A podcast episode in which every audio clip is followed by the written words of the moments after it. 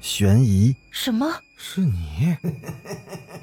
灵异，那个人他居然是飘过来的，他根本就没有腿。奇闻，三天后，警方找到了这辆三七五路公交车。惊悚，别过来！别过来！别过来！别过来！欢迎收听《九黎怪谈》。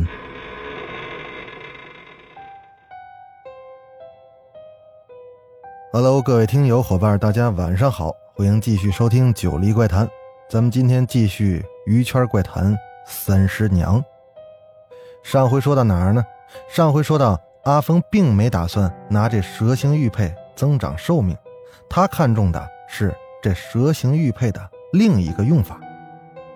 这个蛇形玉佩并不只是能让人增长寿命，它呢还有一个用法，它能给这家族啊带来兴旺的运势。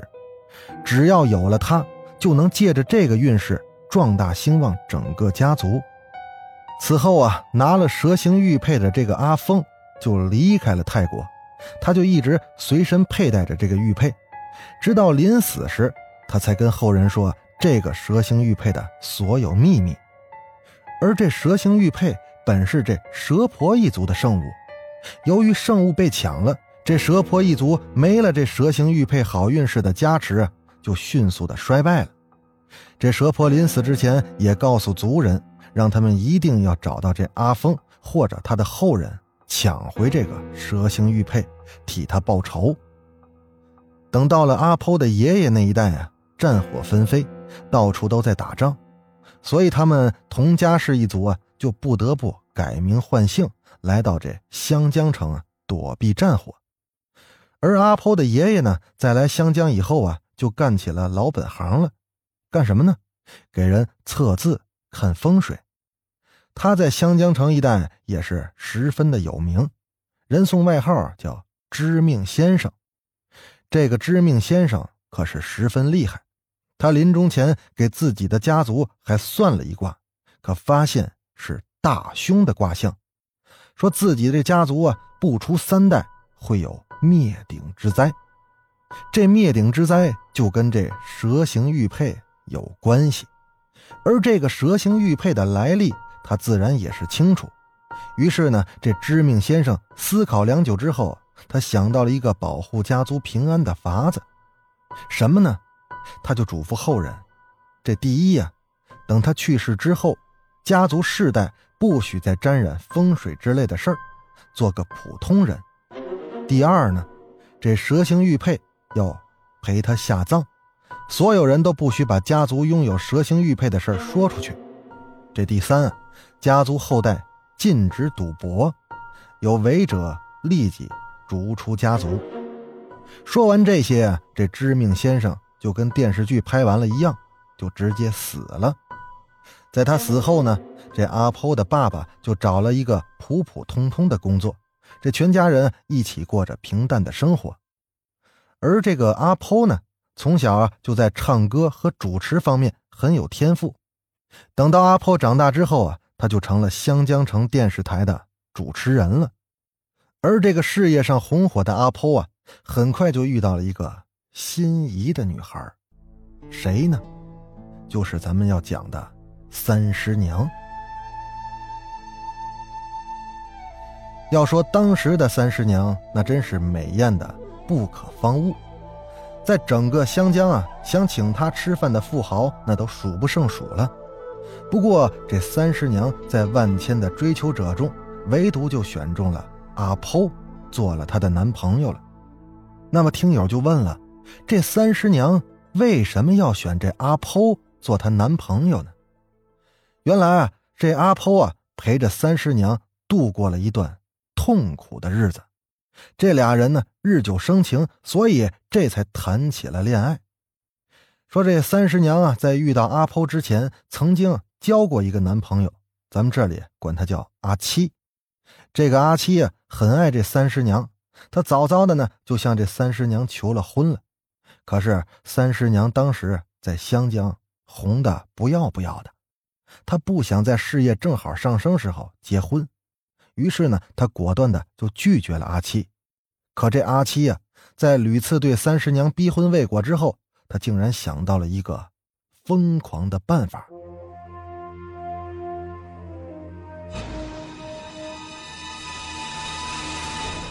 什么办法呢？那就是去打麻将。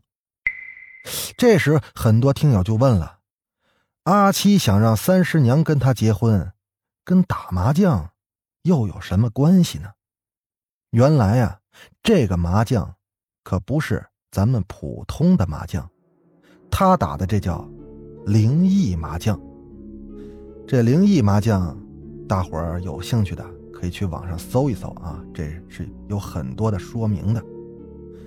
说在上世纪八十年代啊，这湘江城乱得很，黑社会帮派各种的牛鬼蛇神都扎根在了湘江。听友小伙伴们，你们也可以回忆一下啊，尤其是咱们这个八零后的听友，可以回忆回忆，那时候是不是有一大批什么凶宅呀、僵尸啊、鬼怪、中邪之类的电影，忽然就闯进了大众的视线了？这新奇的电影拍摄手法跟大胆的人性人伦的解读，让大家看的是又觉得恐怖，又是欲罢不能。除此之外呢，最吸引大家的。应该就是里面鬼怪的情节，神秘逼真，尤其是某个僵尸系列的电影，哪怕放到现在，也可谓是僵尸界的天花板。这是谁呢？大伙儿也可以猜猜啊，眉毛挺粗，还挺长。咱们以后有机会再讲讲这眉毛术。其实啊，这电影里很多情节都是真的，甚至为了达到。逼真的电影效果，请灵送魂、驱鬼的环节，都是真刀真枪干的，以至于啊，在片场还会出现很多诡异的事儿。这以后我也会跟大伙儿讲一讲。行了啊，咱们是越说越跑题了，等有机会，这九哥再跟大伙儿好好说。咱们接着来说这灵异麻将。说当时啊，湘江一些奇人异士会圈养一些鬼魂，他们以跟鬼魂打麻将为噱头，来骗取普通人的什么呢？骗取他们的寿命、青春，还有各种价值连城的宝贝。这种灵异麻将，它只要是你赢了，那么你提的任何愿望，它都能帮你实现，金钱、名利。甚至是夺人性命，但如果你输了，就得抽取你的寿命为赌资。这个灵异麻将，在九哥现在热播的一个小说里叫《风水降魔录》啊，里边其中有几章也牵扯到跟鬼打麻将。有兴趣的小伙伴呢，也可以去听一听啊。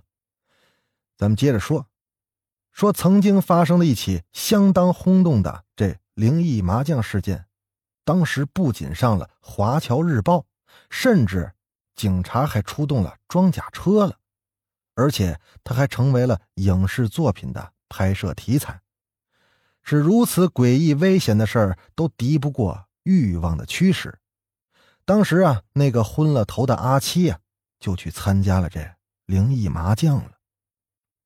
说当天晚上，这阿七呀。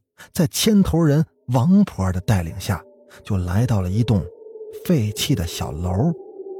他就告诉阿七呀：“从这个楼梯走上去，二楼那个红色的门，那间就是打麻将的地方。”这古老的中式阁楼，风里似乎都透着血腥味儿。一股凉意穿透身体，刺进了骨中。这阿七看着周围这一切，是十分的害怕。他脚下发出了咯吱咯吱的声音。年久失修的楼梯摇摇欲坠，那楼道里的灯泡忽闪忽灭。忽然，前面就传来了阵阵的笑声。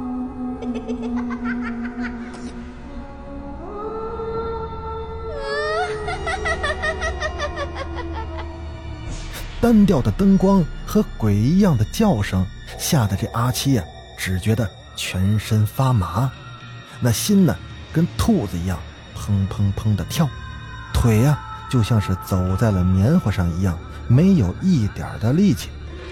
但是他只要想到这三师娘啊，就又恢复了动力。他走过了一扇又一扇相同的门，硬着头皮接着往前走，直到推开那扇红色的大门时，他发现那屋里空荡荡的，里面摆着一张麻将桌，那里早就坐好了三个人，一个是头发花白、眼神阴沉的老头，眼睛空洞，让人没法直视。仿佛要再看下去，连灵魂都会被他抽走一般。还有一个身穿旗袍抽烟的舞女，她身材苗条，却又不失妖艳的曲线，眉毛又粗又黑，随意的翘起，让人感到一股莫名的诱惑，还有恐惧。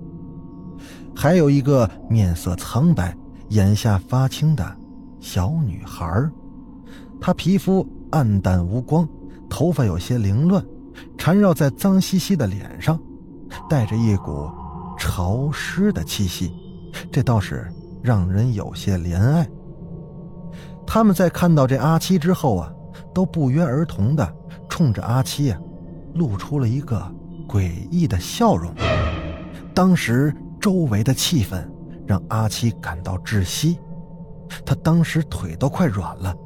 但是想到为了三师娘，阿七呀，还是定了定心神，他直接一屁股就坐到了那唯一的空座上。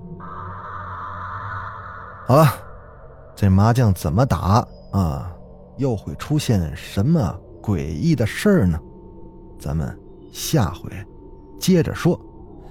我是主播九黎香柳，那咱们下集怪谈。再见。